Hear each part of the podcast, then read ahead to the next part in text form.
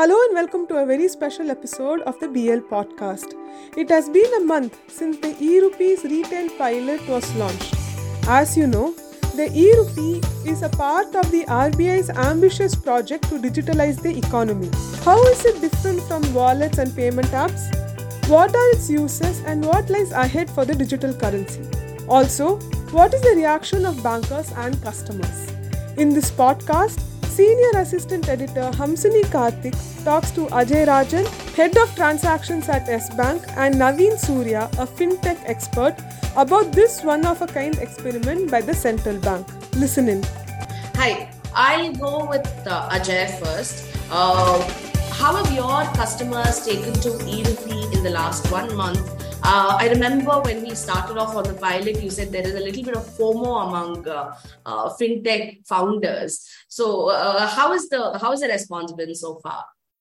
Well, uh, actually, I'll only add that uh, the FOMO has also got added to the general public as well. So, as we speak, there is, um, you know, there is a waiting list actually which we have uh, of customers who uh, want to, uh, you know, experiment and uh, onboard, get onboarded on the CBDC wallet. but as I had mentioned earlier as well, um, you know, this is a a closed user group pilot, which is um, you know being uh, opened up by Reserve Bank, uh, and hence uh, you know we are going about it in a very calibrated manner. So obviously you know one uh, option could have al- always been that you know go all out and do it, but you know it's very early days, and even the uh, technical architecture you know which is being used in the pilot uh, is uh, maybe you know is is could also you know undergo a change as we go, around, go about in the subsequent pilots. So it is always better uh, from a strategic point of view to test it out in a in a smaller number and uh, you know calibrate that number as you go on a daily basis which is what is actually happening today. And uh, you know uh, keep adding on more banks more customers uh, more users as we as we uh, proceed. So that's really where it is right now. So maybe just to uh, also further elaborate on your question. So today you know the closed user group is a mix of yes bank staff is a mix of yes bank customers but those numbers are uh, pretty much being uh, moderated, uh, you know, by the bank. Uh, not only Yes Bank, but I'm, uh, you know, uh, aware that other banks also have the same approach. And every bank is adding to these numbers on a daily basis. So it is not being stagnated or it is not that it is not being added so their numbers are being added and uh, more, as more and more customers as i mentioned who are on the waiting list uh, you know will keep getting added uh, you know as we as we increase is it possible for you to share the number? I mean, a ballpark of a, a percentage of customers using or so many number of customers who have onboarded on pilot. Is that possible? I, I would avoid getting into numbers, Hamsini, at this stage. And frankly, percentages may not even make sense because it will just be a fraction of the overall client base uh, of any of the bank. And uh, definitely when you talk about the larger banks uh, you know it may not even be worth mentioning. So i think at this point again you know to reiterate it's a very very calibrated close user group uh, onboarding which is happening. Uh, and maybe you know when we talk about this in a few months or so uh, maybe you know that number could be you know more significant. But I, right now as we speak you know it is still very very calibrated Great. Uh, some of the glitches or practical issues that you faced uh, with respect to e so far?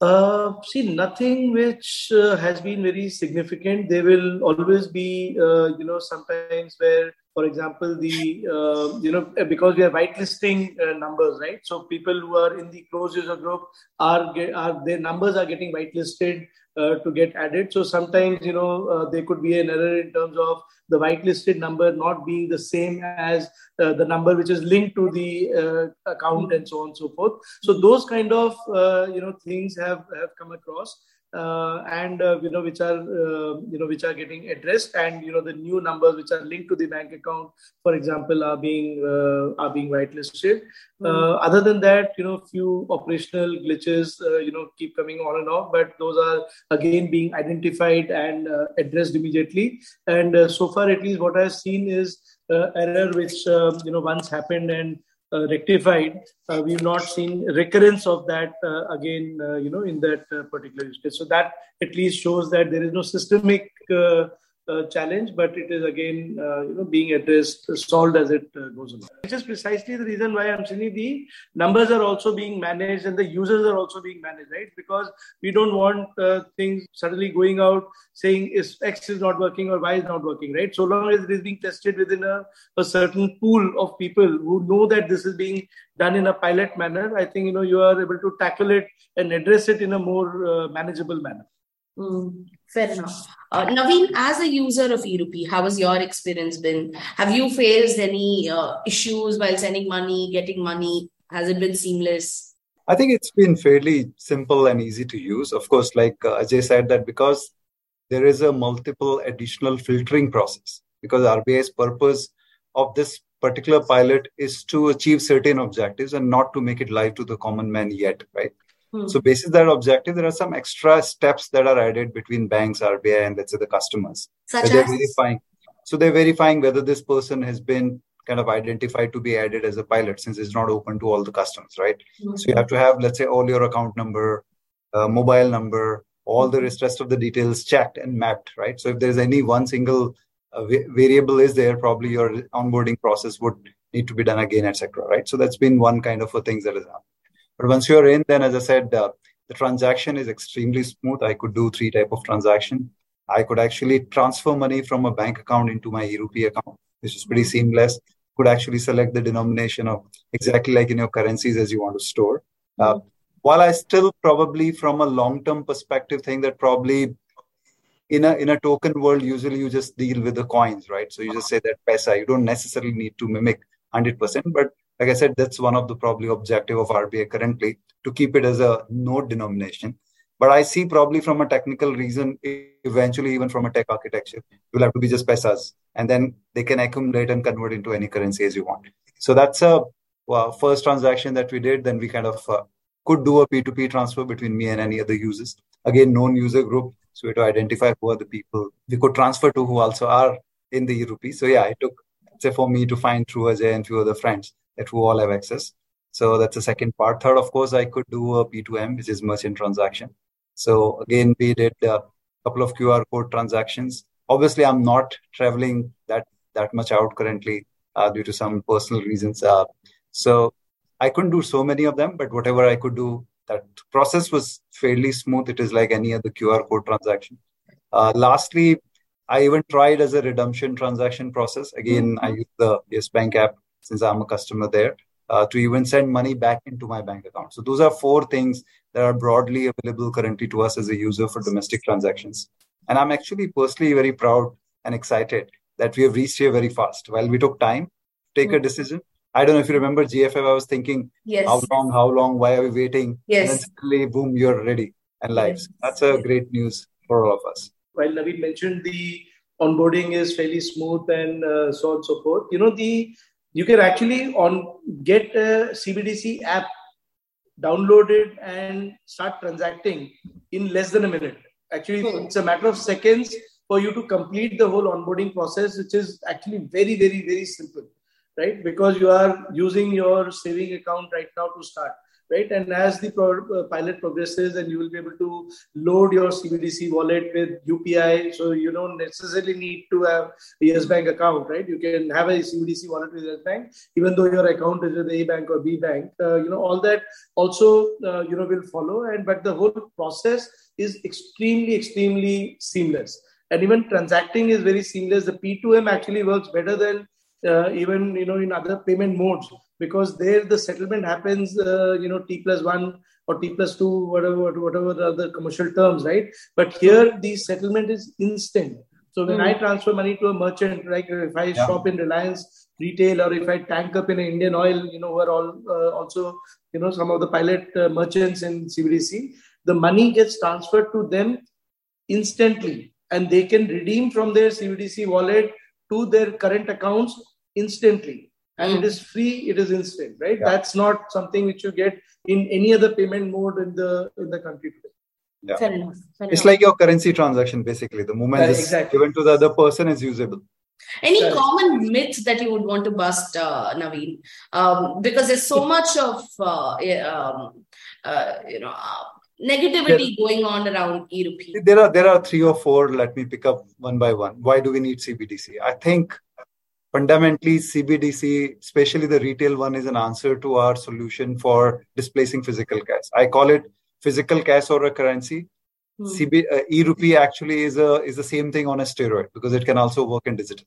Yes. So please understand it's extremely important given that 70 80% of retail transactions still in physical currency, still growing at the same pace as digital. I think this could be the real answer because it could be given to anyone. Like like as I said, eventually it will be available to every customer whether or not they have a bank account.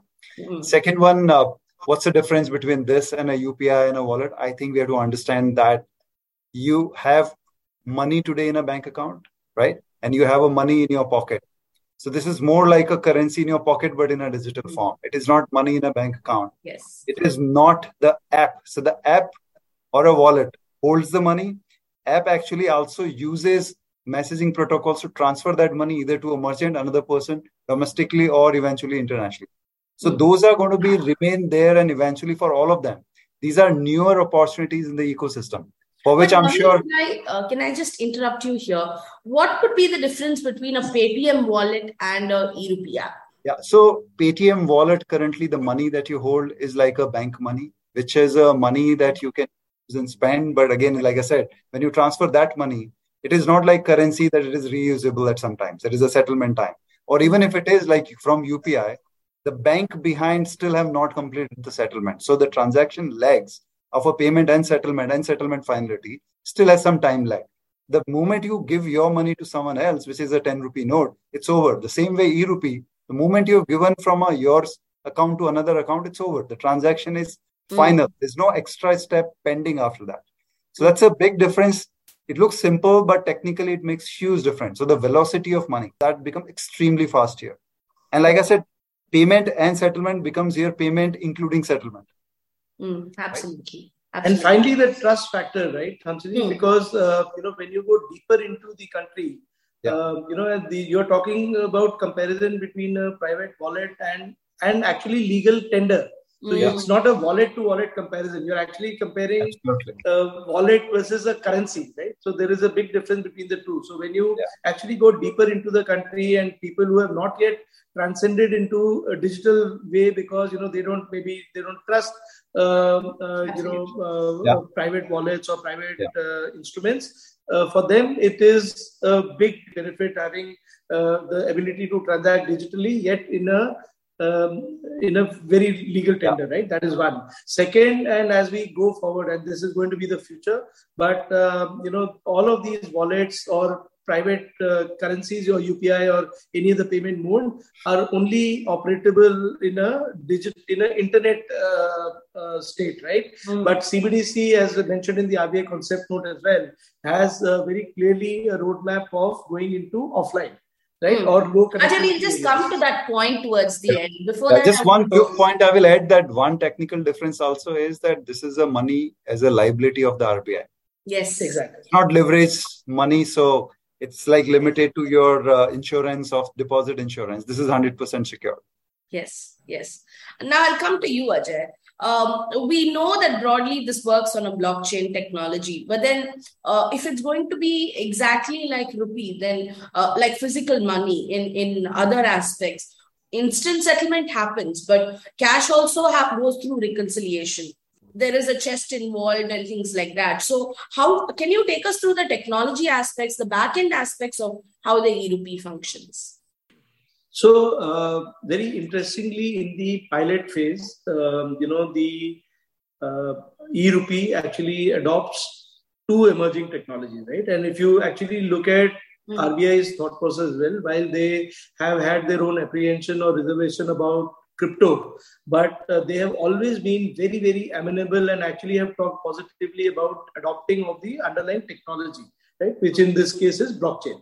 Mm. So this is where they've actually put it to test, right? And they've actually said that, look, you know, we've always been positive about blockchain, and this is where we have adopted it, right? So, uh, uh, so e-rupee works on a hybrid model. So there are two legs to it. There is a leg where, like you mentioned, the currency chest, right? So there is a leg between where banks are indenting e-rupee from Reserve Bank of India. So the leg between banks and Reserve Bank actually is on blockchain, right? So that works. Uh, that works on that technology. And then there is a, a leg where the banks operate between uh, themselves or move money or with the wallet moves uh, money in the wallet moves between the banks that is completely api based right so it's actually a hybrid model in phase one which is between blockchain and api and uh, that's how the technology works here but uh, is this what is going to be the final leg or the final pilot will also remain on this. Uh, you know that remains to be seen. And RBI has very clearly said that they will continue to evaluate uh, various models various uh, you know uh, uh, models on this to see which works best right? And eventually when they have to go into like i was saying in the in the earlier point as well then they have to go down deeper into low connectivity area or um, you know no internet area. They will will have to see how um, you know the technology works under those circumstances uh, because that is that is the only way that this whole uh, project will become a success uh, you know, into the, uh, you know, into India and Bharat, as we as we say, right? So, but is there an uh, so that, reconciliation that you guys do? So uh, reconciliation uh, again here because it is it is token based is absolutely instant, right? So there is a finality to the transaction. So when I transfer a P2P to Navin, for example, or a P2M to Indian Oil, uh, when we said that it is money is instant, it is that means that there is end of reconciliation as well, right? So my money to Navin is instant from every standard. It's a legal tender transferred from me to Navin. It is a legal tender transferred from me to the merchant.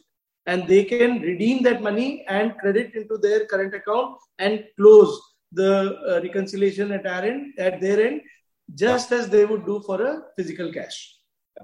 Okay. And I would I would further clarify, Hamsini, that it's in a physical money, it's not about reconciliation, it's about verification for any mm. theft, right? Mm. For a distribution aspect that it is exactly same what you received. In digital, that's not required. That's so right. reconciliation is only for a payment and settlement part, whether it's not happened. That's not required here.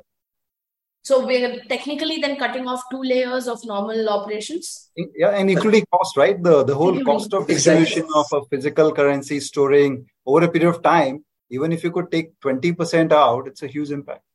Great. See, cost ca- cost of handling cash is not only expensive for Reserve Bank, right? It is also expensive for people, for merchants. It's very expensive, right? Because you yeah. need to have a, a, cash management provider coming, picking up the cash, uh, uh, settling it into your current account. There is a cost involved to it. There's a time involved to it. This eliminates everything. Absolutely. Um, we'll come to the last point here. Um, Navin, how do you see the use case for e-rupee developing as we penetrate further? Uh, yeah. spoke about how it would be available offline as well, but yeah. um, and we're also talking about an interoperability world wherein I can use e-rupee to do a UPI payment and so on and so forth. So, how do you envisage the entire system evolving? Let's say two years from now. So, I think I would not give any specific timeline, but broad use cases, right? There are wholesale, there's a retail. In wholesale, again, there's domestic and international.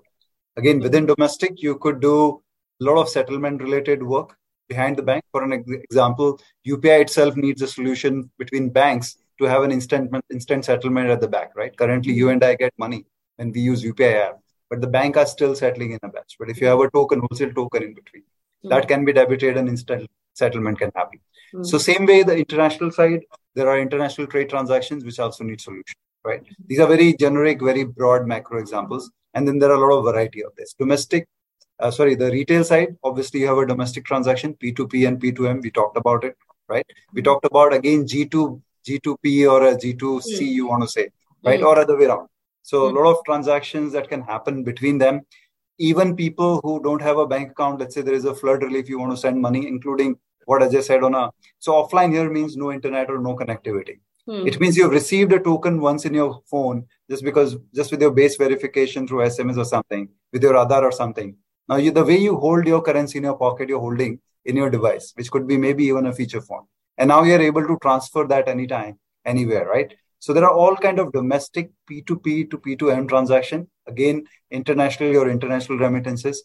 So there are, wherever there is money involved, eventually you will see rupee. And timeline, maybe it will take probably for all those use cases to become fully active five to seven years. Mm. But the reality is that the way you use money today in a three to five years time completely changed, especially after e-rupee becoming very popular. And I think that's what we're all looking forward to and that will be even a bigger change and lastly on interoperability i think it's by default because each of these payment systems right the way they take debit card credit card bank account this will be just one more option within all those systems mm-hmm. it won't be so difficult i think there are rules very well laid down it's just that first independently the system needs to uh, let's say be tested piloted scaled uh, and one by one all those use cases to be kind of out and then eventually it will interoperate which is already can be done right through APIs and various means. But it is see, it is by nature interoperable. It is because it, it belongs to Reserve Bank of India. It yeah. does not belong to X X wallet or B wallet or you know B app, right? It is a central bank currency, can be used by anyone, everyone, without any restrictions. That is one, right? Mm-hmm. The second, and maybe you know, just to uh, uh, further amplify on the points which Navin made, right? Uh, I think the other big difference, where from a use case perspective, which will come, uh, is going to be programmability. Right, so while G2B payment uh, is definitely one, but right, but then um, maybe you know if a fertilizer subsidy, for example, is to be given to farmers for buying seeds, right? Uh, a lot of times we see that uh, you know the money goes to some middleman money does not reach the farmer you know it, it may reach the farmer but may not be used for the purpose uh, for which it is for which it is meant so all of that actually can be then facilitated through through CBDC, where the money can go directly to the CBDC wallet of the farmer. It can be programmed in a way that it can be used for buying seeds in designated, uh, you know, government shops. And uh, so that the leakage is not there and it is used for the purpose for which it is meant. So a lot of these use cases will get developed dbt subsidies all of that you know can directly be sent. And the more and more money that you know put you put into the into the wallet of the end consumer uh, you know the usability will automatically you know get added right and last but not the least you know i would actually uh, say this, and you know, no one better than Navin as you know the industry body, um, you know, chairperson here. But uh, eventually, see UPI also. If you look at it, the product was launched, everything is there, but the but the proliferation happened because the ecosystem innovated around it, mm. right? Here also, right now we are talking about a CUG, but when it is expanded and when you get more banks and the fintechs and everyone, uh, you know, uh, getting to uh, have the ability to use it, you know it is going to be a matter of time where people will innovate on various use cases where you know a currency actually can be used right? It is it is an extremely potent and uh, you know critical uh, ammunition which will be there in everyone's arsenal by definition Ajay, I, I, uh, let me just pause you here uh, one of the largest users of cash is our uh, MSME uh, segment, both on the supply side as well as on the customer side. Uh, do you believe that uh, maybe the next phase of piloting should be on a, a end-to-end basis, a merchant-to-merchant basis. Although we have e rupee on a, a wholesale basis, which is getting tested now, but that's for a completely different use case. Do you believe that if we find success on an M2M basis, that's where we would really solve all the problems of cash as such? See, today, if you look at cash, right now, again, the fundamental point uh, of CBDC is wherever cash is used, mm.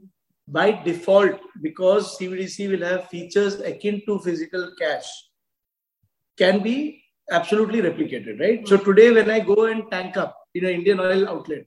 I am uh, I am going and giving them, for example, cash, card, whatever, right? But let's assume I'm giving cash.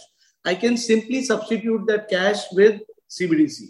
Now there is nothing which prohibits me when you know the pilot gets uh, enlarged tomorrow for further use cases for extending this to B2B as well right and uh, and if, if a b2b payment is today and uh, you know, happening in cash because of whatever be the reason right? The same benefit will also come under uh, under CBDC, right? A lot of times, you know, we use cash, and you know, uh, is because of anonymity, right? CBDC will give the same benefit. Of course, you know there will be thresholds, but uh, you know that same benefit from anonymity perspective will also be there, whether it is a B2B, P2P, P2M, you know whatever be the uh, the model, that benefit will remain.